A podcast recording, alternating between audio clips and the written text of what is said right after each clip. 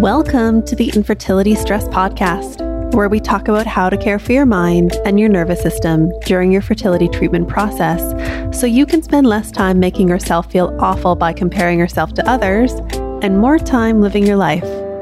I'm Michelle Kapler, fertility acupuncturist, board certified reproductive specialist, and mindset coach, and you've got episode 46.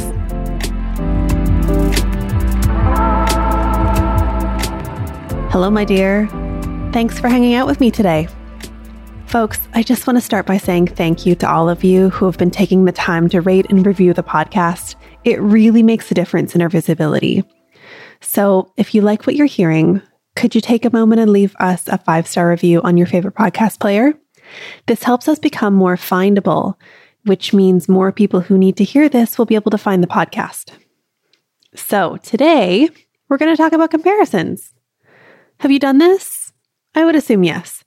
Comparing ourselves to others is a very human tendency. And I'm sure in some ways it serves us as people. But in this context of being in the infertility process, it's my thought that it's actually rarely useful or helpful. And it happens all the time. And it generally goes like this You see something in someone else's life or someone else's body.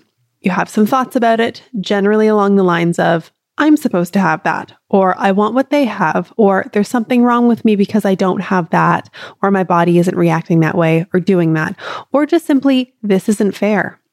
These thoughts produce a whole lot of feelings, often negative sadness, grief, depression, envy, irritability, resentment, maybe even anger. In other words, it makes us feel terrible. And there are two types of scenarios that I usually see people spending time in comparison in, and I want to illuminate both of them today. So the first one is comparing yourself to other people experiencing infertility or going through fertility treatments just like you. This might mean spending a lot of time asking about other people's diagnoses and asking them about their treatment protocols or the result that they're getting maybe finding others with similar infertility diagnoses and seeing if your protocols or treatment are similar to see if you might get similar outcomes. I see a lot of spending time in online infertility spaces where people obviously talk about their treatment processes and results. And when other people get good or positive results, people compare themselves to those good results and kind of use it as a way to beat themselves up if they're not getting those results too. And what I will say first about it is that I highly recommend just not doing this. I highly recommend just not being on Reddit or in the Facebook groups to ask this kind of information, especially because these Facebook groups and Reddit channels just aren't moderated by people who have knowledge about taking groups in a particular direction or preventing people from going down the wrong path or into a hole that's just not productive. Because the truth is that no two people are the same. No two bodies are the same. Even if two people have the exact same infertility diagnosis and the same medical protocol, they might even be taking the exact supplements, eating the same foods, and doing the same lifestyle practices. They're still probably going to get completely different results. And there are a whole host of reasons for this. The first one being that there is so much that modern medical science still can't tell us. There's still so much we don't know about how human reproduction works. Someone might be quote unquote perfect on paper and still might not get pregnant. And this is likely due to factors that are way beyond our control genetics, epigenetics, environment, generational influences, and probably other things that we don't even have names for yet. So here's the thing you're ultimately the one who knows yourself best and you are the one who gets to decide whether or not this is a good idea for you. But I want to give you a couple of questions to consider when you're making the decision on whether or not it's useful to engage in comparisons in this way. The first thing I would ask is what thoughts come up when you are asking for medical process information from others for the purpose of comparing it to your own? What does your inner dialogue look like when you do this? How are you speaking to yourself? And most importantly, how do you feel when you're doing it? I've gotten a lot of feedback over the years in practice that folks think that information gathering like this creates a feeling of empowerment. But if they really tune into how their body is feeling it's actually anxiety or hopelessness or grief that they end up feeling, not empowerment. Because on some level, they know that the information that they have gathered can't actually inform the results they will get in their own body. If you truly feel inspired or energized when you do this kind of comparison, then it may be serving you in some way, and that's totally valid. But I would venture to say that most people that I talk to about this, when they really tune into how they feel in their body when they're doing it, actually realize that it leaves them feeling drained and tired and deflated, and a lot of the times anxious. There's also another little tidbit that I want to flag for you here in this type of comparison. Your brain is likely getting a huge hit of dopamine when you engage in information seeking in this way. I see this so often when people are feeling anxious about their fertility process, and it almost becomes a bit of self medication to have this habit to go on the Reddit forums and the Facebook groups and compare themselves to others. And this is because they're feeling anxiety over the uncertainty and just the lack of control in the fertility process. So they feel that if they go on these forums and find this information and look at others' results, they actually get kind of a happy hit of brain chemicals by doing that. And for a brief moment, you might actually get some relief. That powerful hit of dopamine in your brain is pleasurable and can really take the edge off your anxiety, but that relief is fleeting. And because this type of information seeking in comparison doesn't actually move you forward or provide you with knowledge that is relevant to you and your infertility, it doesn't actually solve the anxiety. So, when the effects of the wonderful cocktail of pleasurable brain chemicals inevitably wears off, and this doesn't take long, you're still left with all of your anxiety at the end of it. So, again, I obviously don't know what's best for you. You know what's best for you. But the question of whether or not this is actually serving you, that being comparing yourself to others in this way, can easily be answered by tuning into how you feel when you're doing it. So let's talk about the second type of comparisons. The second scenario that I often see is when people compare themselves to everyone else in their life who aren't necessarily going through infertility and probably aren't. So this would be things like, yep, my sister is pregnant with her third baby and she is younger than me.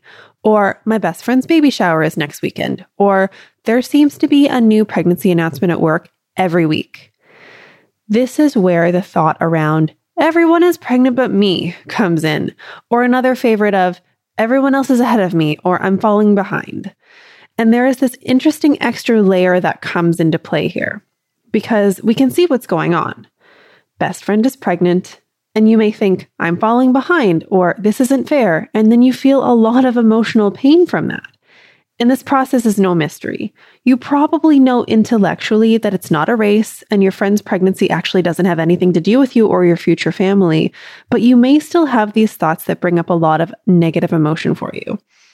And what I see so often in my patients and clients is that they use their own emotional pain against themselves. It isn't enough just to be feeling terrible about having to smile through yet another office baby shower. They also tell themselves that they are a horrible person for even having these thoughts and feelings in the first place.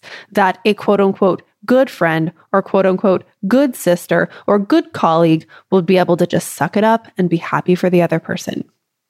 So here's what I want to say about that.